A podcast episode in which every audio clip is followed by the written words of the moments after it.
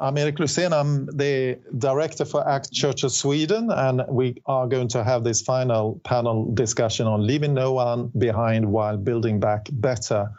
Um, we talked about the social protection schemes that are underway in many different countries in response to the pandemic. And what is positive currently is that 25% higher spending on social protection now if you compare with the financial crisis 10 years ago. So, so it carries some momentum. But we will zoom in first on the country South Africa together with director Isobel Frye for the Studies in Poverty and Inequality Institute, SPI. And after that, we will also listen to the Director General at SIDA, Karin Jämtin, and you're warmly welcome to, to this webinar. Thank you. Thank you. Isobel, let's start by asking you this question, which is very general, of course. Uh, can you tell us how people in South Africa have been affected by the pandemic, and, and in particular children, women, migrants? Thank you. Good morning. Um, from South Africa, we're celebrating Heritage Day this morning uh, or today, so uh, a lot of, of warm greetings. Question about uh, how the virus has affected South Africans is probably as unequal in its answer as our society is. Uh, for many of the viewers, uh, just to restate that before the COVID virus hit us and, and lockdown took place, we were already, as a country, in crisis. We were in an economic recession for two quarters. Um, our unemployment levels were incredibly high uh, levels of poverty were ex- increasing and, and inequality were both in terms of income and wealth the highest in, in the world. Um, so on, in March, uh, our president announced a, lockdown, and for the first three weeks, that's what we called a hard lockdown. So people were not able to leave their homes. Of course, if you were middle class, that was a lot easier. So uh, where you had a, a house with Wi-Fi, you could isolate. But if you like the majority of people are actually living in informal settlements or townships, um, you had no ability to isolate, and so the class differential was really was really felt by people. The army came in to try and impose order, which uh, led to a number of, of violent deaths. And so it was really a, a, chaos and chaotic situation for people living in poverty, Eric. I think just going, focusing in again, your question on women and the impact on women, children, and migrants. Uh, we have very high levels of gender based violence in South Africa. What we saw in the lockdown initially was that all alcohol sales were banned. Um, and while on the one hand, this improved the levels of gender-based violence, just that that that um, uh, keeping people together exacerbated it. And so our hospitals initially were filled with a lot of people who were suffering, women uh, from gender-based violence, and that's that's a scourge that continues. The question of the impact of the lockdown, of course, infected people live uh, with informal livelihoods um, where people were outlawed from um, operating. And this affected many migrants from the state's response uh, in terms of recognizing the impact on livelihoods. The state increased social protection, social security, and a number of your people today have already been speaking about that. We have a social security system that gives cash transfers to poor children. And this is something you have in place already, even before the pandemic. But now right. there are additional measures taken by the government. Yes. So we have a constitutional right to universal social protection in South Africa since 94 our democracy that has been increased. So children up to 18, older people from 60, and people with living with disability get a very small cash transfer. What happened for the first time ever um, in April this year was that working age people were extended cash grants. Uh, but just again to to answer your question about the gender differential. So, women in South Africa, the majority of the children's grants get paid to women as caregivers, hmm. um, and so there was a small top up to the children to the caregivers. Hmm. Um, but that actually uh, disqualified women in their own rights from receiving what's known as the, the COVID grant, uh, which was now being paid out to 5 million unemployed men. So that was something that the policymakers, I know that Gunnar was talking earlier about the areas of inclusion. So women are ineligible largely in their own right to receive social cash transfers, which perpetuates this patriarchal norm that women are caregivers. Mm. Um, the interesting thing about migrants is that initially the grant was not available to, to any form of migrant. We had a court challenge on that, um, and now it is available to eligible in terms of, of income. Uh, working age uh, migrants as well as refugees who were not getting access to the child support grant. So it's been a mixed kettle of fish in terms of the state has been active in terms of extending something which is pre-existing. It's crossed ideological boundaries in terms of giving income to working age people. Um, I heard earlier Ugo talking about the enrollment systems. Uh, we've been very innovative in terms of extending access through mobile phones. But we have, uh, the, from the state's response, it really has been to try and limit expenditure. The other thing, Eric, was that grants are extended grants are available until the end of October. Um, I'm part of a civil society uh, uh, delegation to a, a, formal social dialogue uh, structure called NEDLAC. We've been trying to negotiate with Department of Social Development about the extension after the end of October, mm. arguing that you have both the humanitarian crisis that you need to deal with, but also mm. the ongoing uh, demand shock in terms of cash transfers and dealing uh, with ongoing uh, uh, vulnerability in South Africa. Social development has come and they've, they've given a wonderful uh, menu, smorgasbord um, of options available. But National Treasury is cutting that expenditure, saying we just don't have it. Uh, innovative uh, people have been saying, look, look at alternative forms of, of financing. And yet again, uh, the orthodoxy that's prevalent in social uh, in, in, national treasury has been something which has cut that down. Um, Can I just briefly mention uh, the role of civil society? Uh, very briefly, then, so we have time also to involve the Director General in the discussion. Sure. Um, just to say very, very briefly so, civil society has been trying to organize. It hasn't been as effective as we would like, but it has been very strong in its call for a basic income grant, a universal cash based basic income grant. Um, and we can talk about that going forward. I just wanted to put that in there as to, in terms of the strong voice of civil society uh, for human rights coming through at this time. We, we can come back on that because that's important. I mean, the general push for a basic income grant in South Africa, but it's a strong coalition of civil society organizations. But hopefully, we will find time to get back to that question.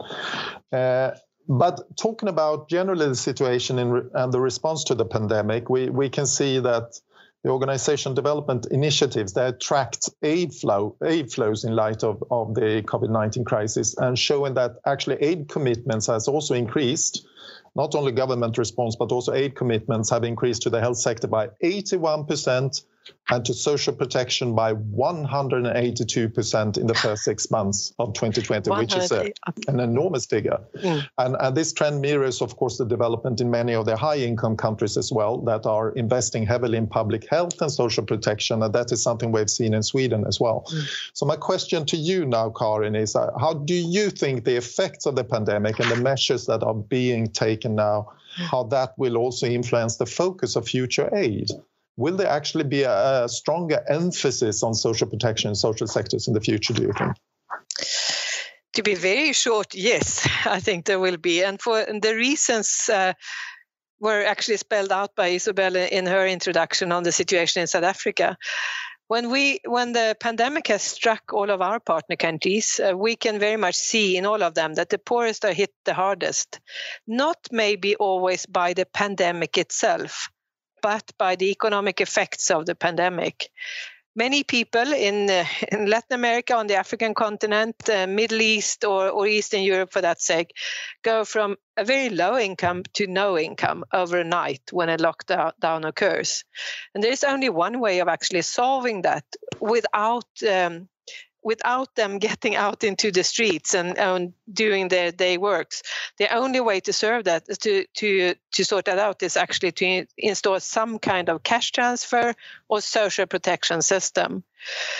Uh, on the African continent, uh, that that you of course know, but less than 18% of the population on the African continent is covered by, by some kind of social protection system at all, being it uh, child care allowance or, or eh, yeah, any other any kind of social protection system. Other continents are a bit different from that. So the African continent is uh, very much the continent really needing some kind of social protection system. We have. Um, what we did in some countries, I will now use a non African uh, uh, uh, example, and that is Bangladesh. We've had a long term cooperation in Bangladesh around labor rights. uh, ex- especially in the textile industry. But the textile industry had to, yeah, close close down, or, or people were not able to work anyway. So what we actually transformed the, the, the bulk of that money into a cash transfer um, project instead of a uh, work environment project because of the women needing to survive mm. uh, needing to support their families. We've done many such uh, interventions over these last six months in different countries around the world. And my guess is that in some way or other, this will continue. How? That uh, remains for us to shape together. And the main um, the main uh, challenge, of course, lies with the partner countries themselves to, to spell out what kind of social protection systems are they wanting to put in place and how can we support that. Can you see a change there in terms of the response from partner governments and in and your in your policy dialogue with these governments that they are actually pushing for for various forms of social assistance and, and social protection in, in the dialogues that they are having with SIDA these days, if you compare with the situation five or 10 years ago? If you compare that, yeah, if you compare five or 10 years ago, yes. Uh, but I cannot say that we can see a, a, a, change over these six months or so this year. It's a bit too early to draw a conclusion. But over the last like five, 10 years, yes, uh, there's a greater um, interest an understanding of the need for, for cash in one way or other for poor people to be able to to um, send their children to school or to simply survive. Yes, there's a bigger interest. Kenya is a good example of a country actually trying to develop or develop on their own accounts a, a system of social protection slowly uh, and in their own on their own decision because I think it's fair to say this has not been promoted by, by donors. It's rather that we can see quite a strong national ownership mm. for, for various forms of social protection these days, and mm. that the evidence is building uh, sort of that that social protection is actually working, and it's not only the social effects, but mm. it's also conducive to economic development. Is that mm. something you also have, have caught in, in some of these conversations when you're discussing with the policymakers in the countries themselves. Exactly. Um, there's a greater interest among countries, partner countries, but there is also a greater interest amongst the donors. Mm. Uh, bilateral donors, World Bank, you refer to the UN and the World Bank and the, the meeting before, the, mm. the webinar before, mm. previous to this one. Uh, and that is also very important because then we can have a long term support. It takes many years to build mm. up social protection systems, many years, sometimes generations for the really big social protection systems. And one has to have that kind of foresight or, or stamina to really stay on for many years in this work. Mm. I'm coming back to you now, Isobel. Uh, Karin mentioned that less than 18% in sub Saharan Africa are covered by social protection systems, and that is a higher percentage in South African society. But still, as you said, you are pushing for a basic income grant in South Africa. Why is that necessary? I mean, the systems you have in place, they already are costly, and still you want to promote also a basic income grant. Why is that? Very briefly, I'll try and keep it. Eric, for us in South Africa, our social security system is located in apartheid uh, uh, policy. So the assumption is that everybody, eh, working age men, white men, um, are receiving an income. There is nothing, there is no policy extended to working age people, notwithstanding the incredibly high levels of unemployment. What we saw in the first month uh, of the impact of COVID was another 3 million jobs being lost. Um, what we really need to do is look at ways in which you can absorb those people, as Karen mentioned, the multiplier impact um, of full cash transfers in a way that enables people to to become agents. So the, the question of a basic income grant is that we include people rather than exclude the most vulnerable.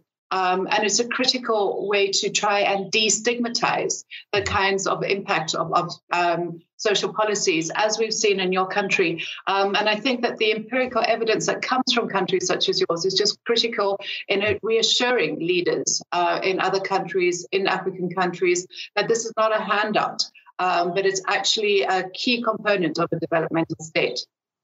Do you, do you feel that you have a political momentum for that now? We know that the, the government has been rather critical of the idea, but is that starting to change? It is starting to change. In fact, this coming Tuesday, I'm giving a, a presentation to the ruling party, the ANC, um, on the basic income grant in our statutory social dialogue uh, platform, NEDLAC. It's one of the things that we're negotiating on the table. Uh, it is uh, something which comes and goes. The interest comes and goes. Uh, when we had the, the height of the crisis, it was something that was on everybody's lips. Now we're looking at the new normal, the orthodoxy, as I said, of the finance um, situation in terms of the Ministry of Finance is trying to go back to pre uh, crisis mode. And the idea that we're in a completely new world is something that really needs to, mm. to, to, to, come home and be reinforced that now is the time for courageous decisions, not to take the, the kind of known and trusted situation because the crisis will be with us. Can they also buy into this argument that's actually good for the economy as well? It's not only about sort of social protection, but it also sort of lays the basis for for higher demand from from people for goods and services that it's also an economic argument behind it is that something that the government could consider it hasn't considered it as yet. Um, and the question of international partners going beyond question of financing but i think the evidence the ideas coming through from years of experience uh, from countries where there is that cash redistribution uh, through broader social protection would be really important uh, where people can see that it's not a cost, but it's actually an investment that has returns lower down, uh, further down the field, is something which is a message, uh, is a message that cannot be overemphasized. We need it, and we need it by aid partners, we need it by business partners, we need it by global political leaders as well. Mm.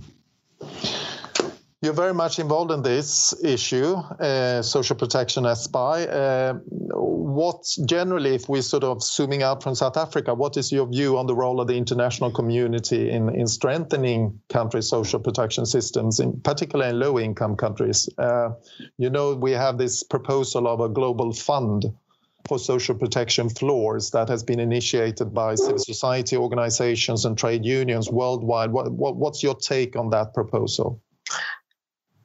Uh, thank you. Sorry, I just finished something low.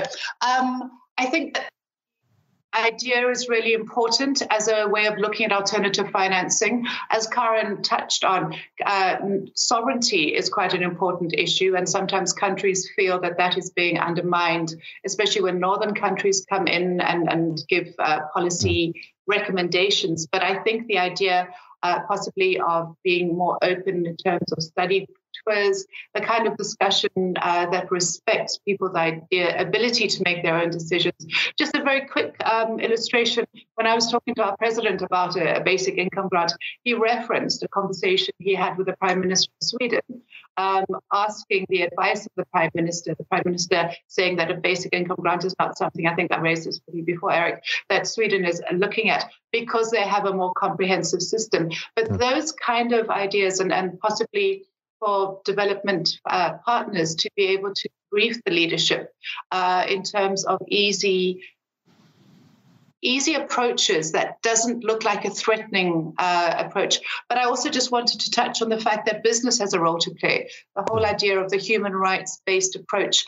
We have a number of, of uh, Swedish businesses, uh, whether it's retail or also transport, the messaging coming through about just transitioning, including not only energy efficient, but also investing in people, mm. is something which can't be underemphasized. And as we approach a greater fourth industrial revolution impact on our labor market, that needs to be seen in a way that you can give examples of how workers are not made completely redundant from the economy because of the reskilling, retraining. So, mm. without us looking like junior partners, there are certainly some lessons that we can learn from people who have gone down that path and some innovation about how we can leapfrog so we don't have to go through a full reindustrialization in order to become partners that are able to operate at a more advanced level would be uh, an incredibly welcome message. So I think just my take home on is, is to be sensitive about the sovereignty issue,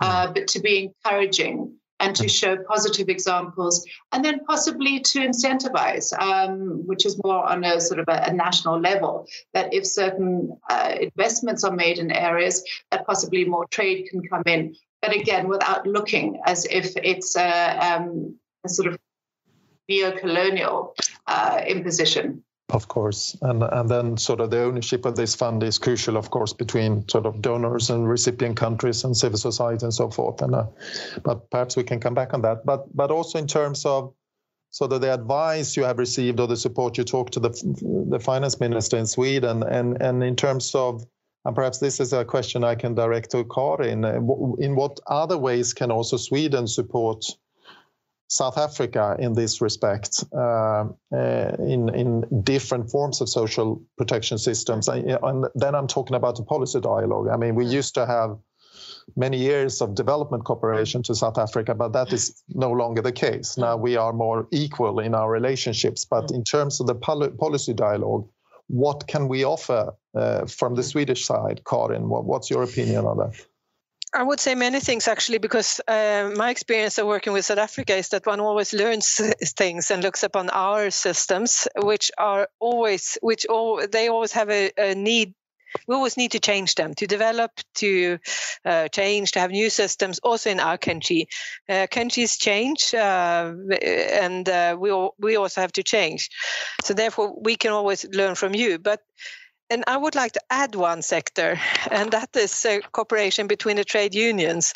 I know there is a very problematic situation in South Africa, or less, um, uh, yeah, a, a, more problematic uh, situation in South Africa um, uh, amongst uh, trade unions, but still, they have been a very basic foundation of. Um, of our society and when building uh, different kinds of social protection system the, the trade unions dealing with the business and the public sector is sort of creating a triangle which has created a strong uh, social protection system dialogues and, and um, policy uh, developments of different kinds. So working between trade unions and, and trade unions is one sector. The other is of course business at sida we have two networks of, of swedish businesses the one are uh, producing companies and the other is uh, investors.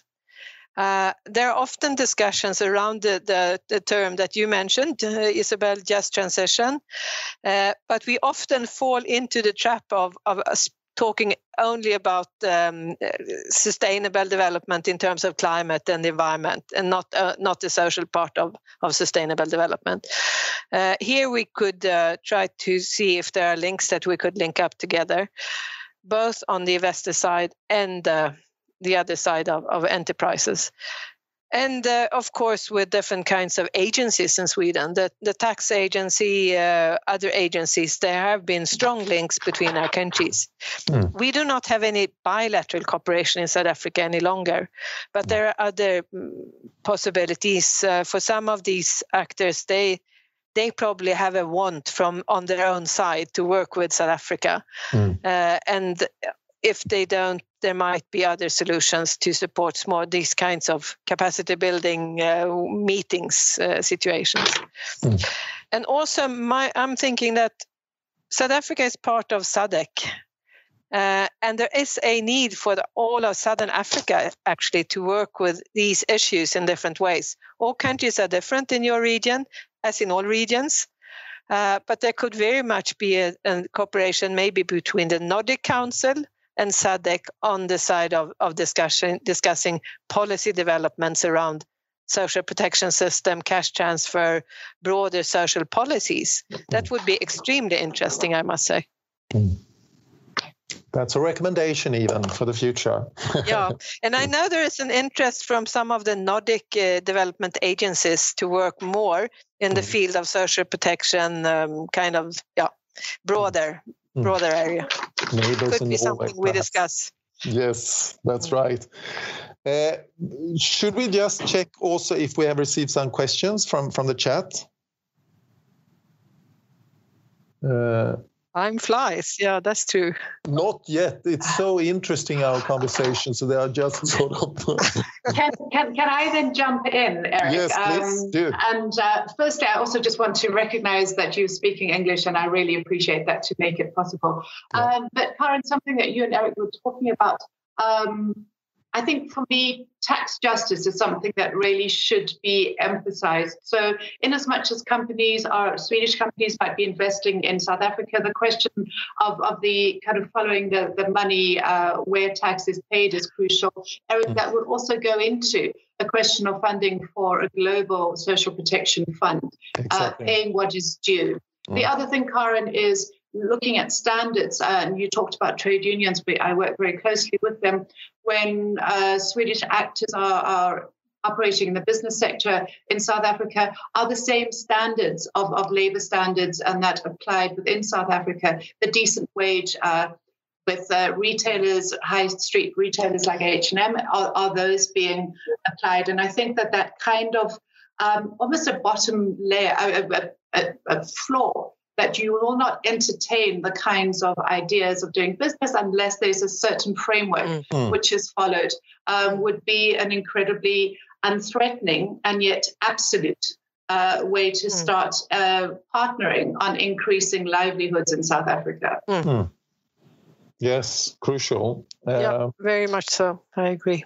Perhaps the final question to both of you uh, what opportunities? Uh, I mean, it's difficult to talk about opportunities because of, of the pandemic, but still, we see a lot of innovation. And, and are there specific opportunities that you see may be sort of the outcome of this crisis? And, uh, and perhaps we start with you, Isobel, and then a, reflection from Karin as well. Thank you. Very briefly, um, I, as, as, I've mentioned, the question of support on social protection, the technical support, as well as the uh, strange to use that word these days, but the ideological support, the idea of people driven uh, development.